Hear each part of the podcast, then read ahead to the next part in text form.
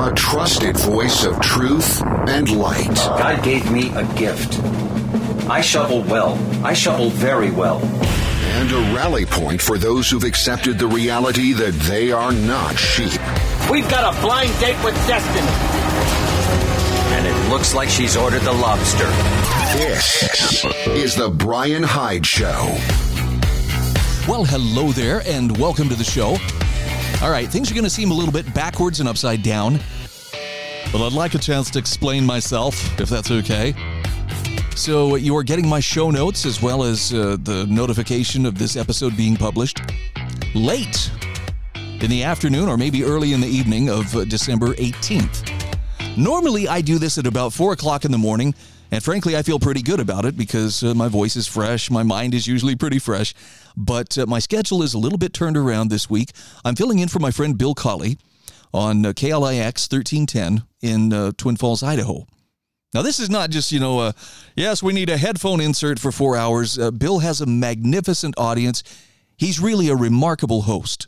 So, for me to get a chance to fill in for him, um, it accomplishes two really incredible things. Number one, it gives Bill a chance to enjoy the week before Christmas, and I mean really enjoy it, lightens his load a little bit. It also gives me a chance to get in front of and to interact with a real live radio audience, and I mean a real live heritage radio audience right back in the market where I started. Now, unfortunately, it means that my schedule's a little bit uh, cattywampus for the next few days. So if you can bear with me, I will be doing my show. I'm not going to forego it. I'm not taking this week off. I might take the week after Christmas off, or at least a couple days. But for the most part, I want to get this information out there. I want to thank the sponsors, too, who make this show possible.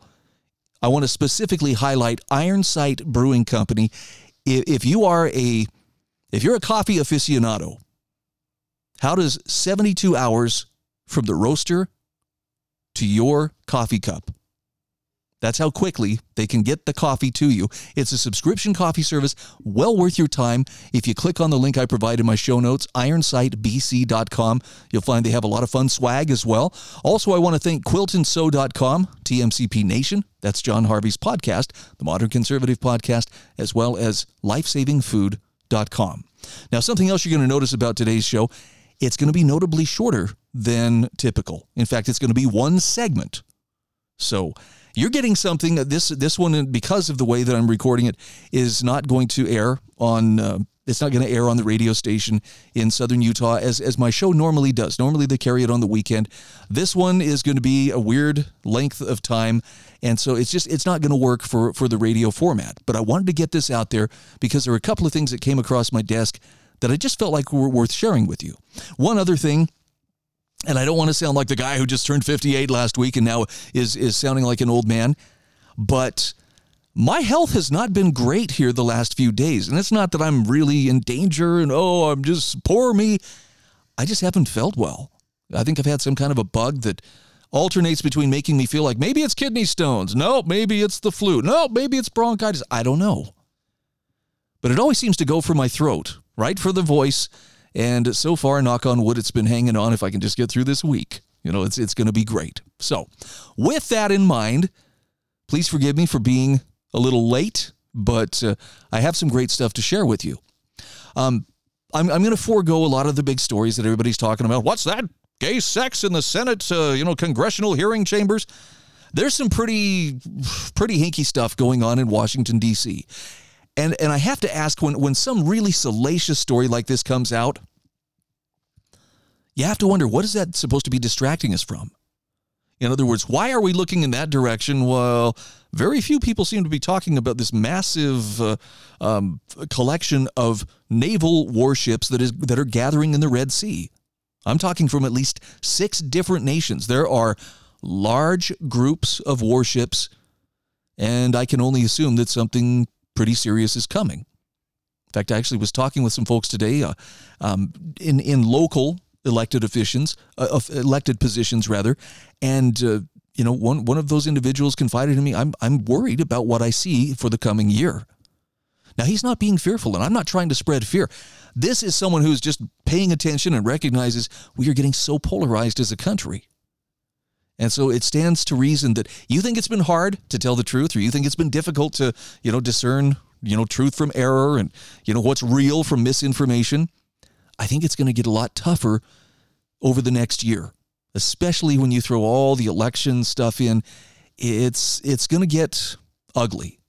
We don't have to get ugly in order to meet the challenge.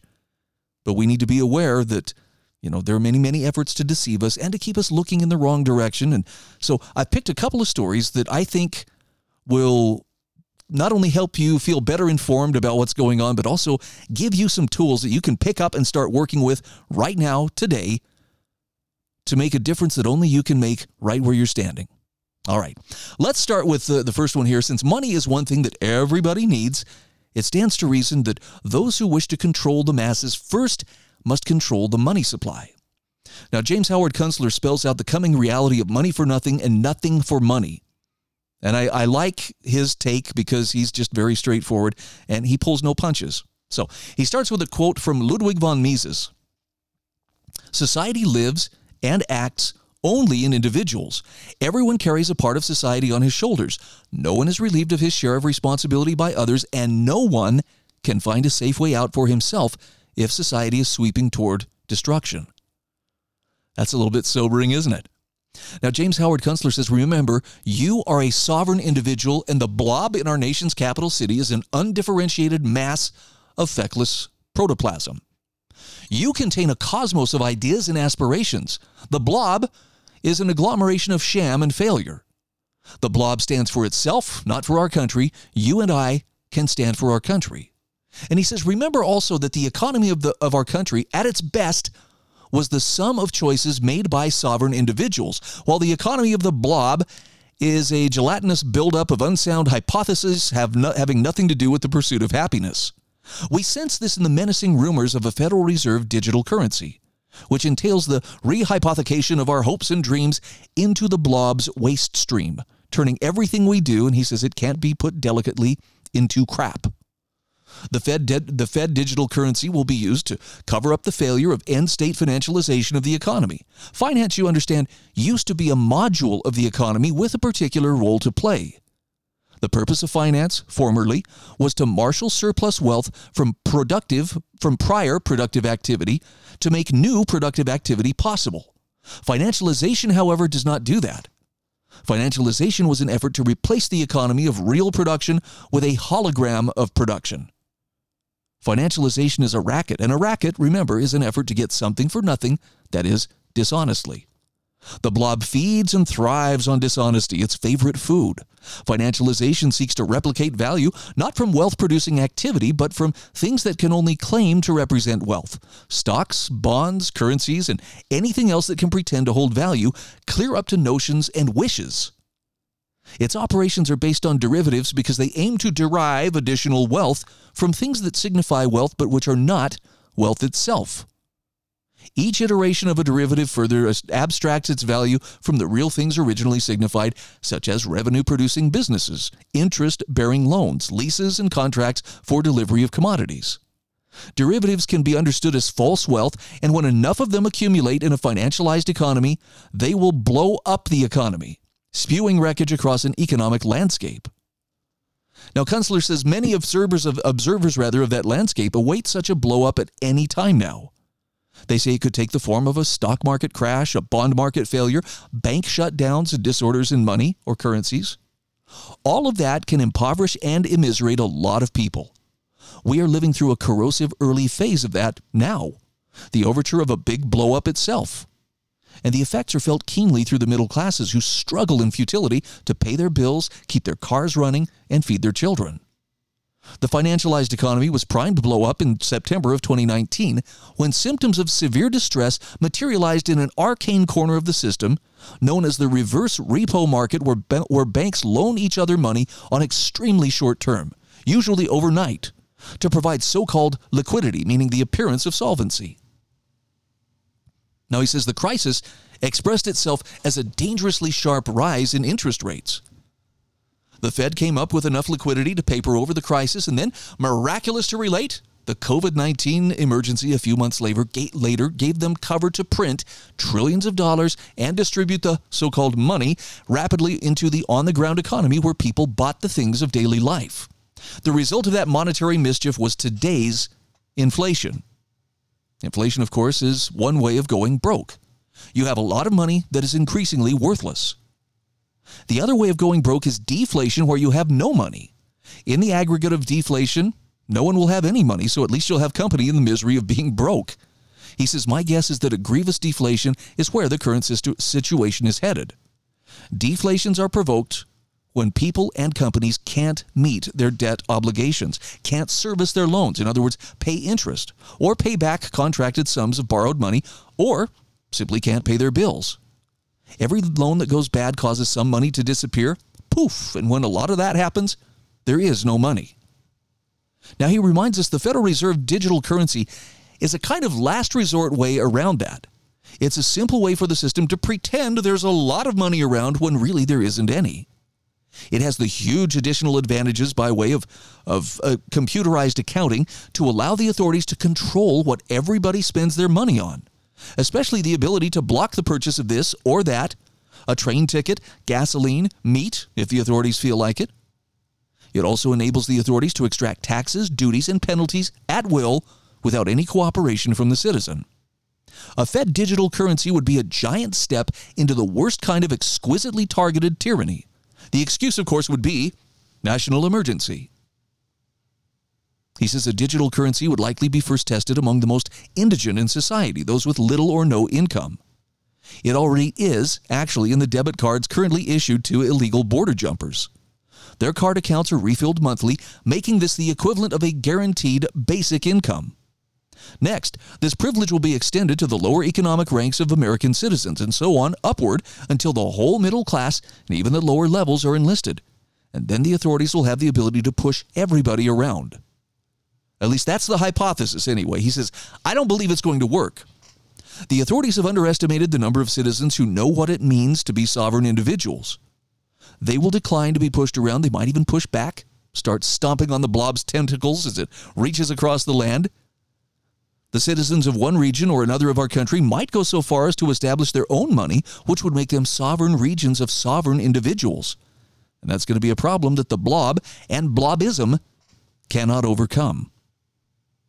That's a really interesting take, and I hope it's something that I, that we see come to pass. I know there are state governments that have said, "Hey, by the way, we want to affirm that gold and silver are in fact legal tender for the purposes of purchasing or paying debts in this state." Keep an eye on this. This one this one might get more important as time goes on. All right. Last thing I want to share with you it's a special message for fathers. I've looked at the demographics of who listens to this show and it's it's a lot of guys primarily. You look at uh, men between roughly 35 and about 60 years of age. That's the sweet spot. That is probably 70% of my listening audience. And oh, you're preaching to the choir then. Look, I'm I'm speaking the truth for guys who are looking for direction and, and anybody else, okay? Ladies, you're not you're not left out if if this is what matters to you. If you want to know the truth, I speak the truth as I best understand it. Now, of course, I don't have all the truth. I certainly don't have all the answers. I'm not that smart of a guy. But for guys who are serious about being a better husband and father, I want you to check out the link that I include in today's show notes on 25 ideas that will make you a better husband and father. And these are really simple things. Let me give you a couple of examples. Number one, your son will follow your example, your daughter will marry it. So be a good example. Okay, I would have scoffed at that before I had kids or even when my kids were really young. I have adult kids now, five adult children, and uh, one 15 year old who's rapidly becoming an adult. It's as true as can be. You got to be a good example. And it's, and trust me, I've, I've not always been a good example. So I, I recognize that importance more than ever. Number two, the three sacred roles of a father are to protect, provide, and prepare. I'm guessing those are things that matter to you, or you wouldn't even be listening to this program. Number three, one day your kids will ask you to play for the last time. Ban the words, not now, and I'm too busy from your household. That's really sobering because you won't realize it's the last time. And, and frankly, neither will they. Number four, the less dependent you are on other people, the more power you have. In the end, autonomy is the metric that matters most. By the way, I'm working on a project with my friend Russ Anderson called the Sovereign Biped. And I'll be telling you more about this in the days ahead, but come the first of the year, we are going to be launching a project specifically designed to help people reclaim their autonomy. I think you'll find it really exciting. I hope you'll be a part of it. Number five, the greatest measure of a man is the health and happiness of his family. Number six, your kids don't benefit from a promotion if it means they get to see you less. Oh man, time you get to spend with your family is what makes you wealthy. It took me a while to see that, but uh, now that most of them have moved out and gone their own ways and live halfway around the world, I see that more clearly than ever. Number seven, your wife doesn't want you to need her. She wants you to choose her every day. Number eight, never stop doing the things that attracted your wife in the first place. Number nine, fatherhood isn't an excuse to let yourself go, it's a mandate to make yourself better. Number 10, don't just show your kids you love them, tell them too. They need to see it and hear it. I don't know about you, but I was raised in a generation who was raised by a generation that, uh, you know, my, my grandparents, I don't think that they were, it was, they loved their kids. They were not unloving people. But they really didn't vocalize things like, I love you to their children. Affection was just not something that that generation that weathered the Great Depression, World War I, World War II, all of those hard times, they weren't as touchy feely. And I'm not saying it like it's a bad thing, but I, I do know this. It is important that your kids hear you tell them that you love them. There should never be a question in their mind that they are loved. Number 11, take fewer pictures, make more memories. No amount of money will buy back missed time with your kids. Again, this is one I was pretty slow to come to. The idea that, uh, well, you know, things are important, so let's get them some fun things. If you can do things that, if you can give your kids the things that make memories, the experiences that make memories, you're giving them something that is of lasting worth.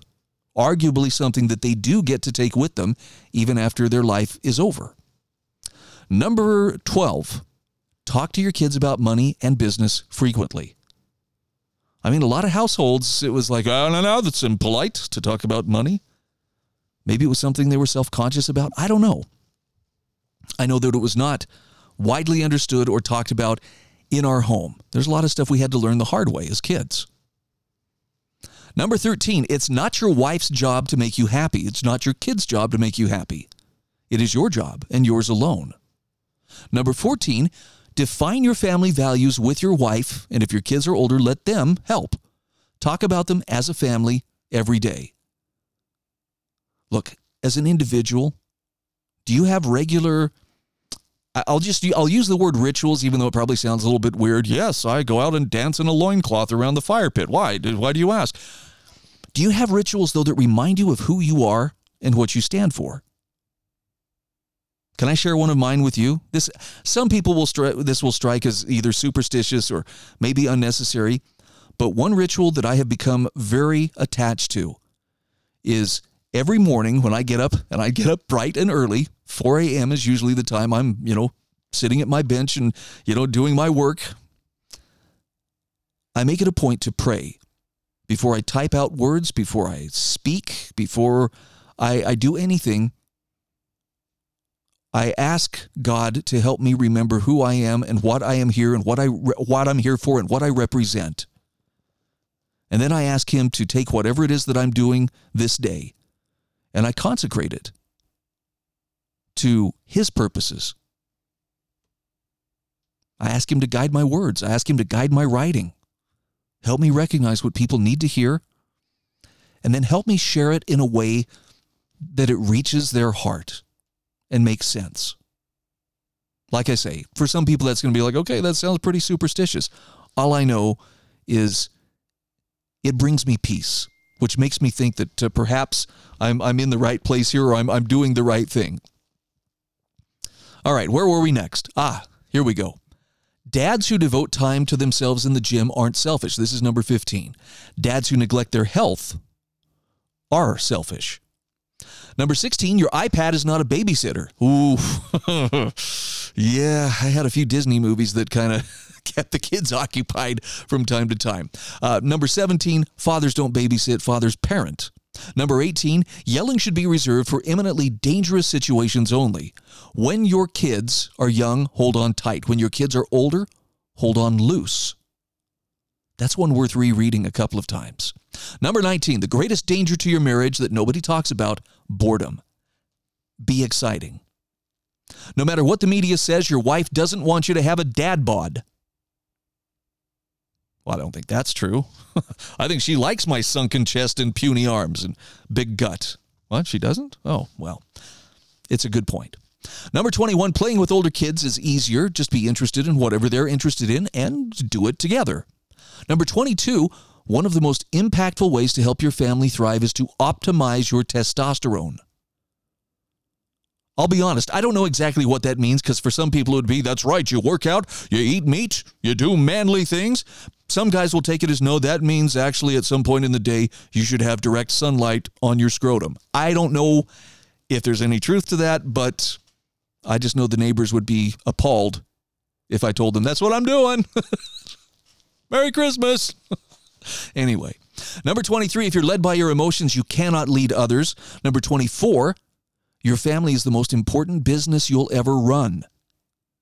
Ooh, that one kind of that one kind of hits hard. And number 25, your kids need to spend as much time outside as possible. Develop this habit as a family and develop it early. I have a link to this. It's actually a, a Twitter post. I hope that you'll take a look at it. And maybe not everything is just right for you, but I will say you could do a lot worse than the kind of advice being shared, at least uh, in, in this list of 25 things that will make you a better husband and father. If you're really brave, you might even solicit your wife and say, hey, any ideas, anything you want to add to this? Thanks again for tuning in. Our show is brought to you by lifesavingfood.com, Iron Sight Brewing Company. That's ironsightbc.com, quiltandsew.com, and tmcpnation.com. I'll be back tomorrow, hopefully with Eric Peters from Eric Peters Autos. And again, thanks for tuning in. This is The Bryan Hyde Show.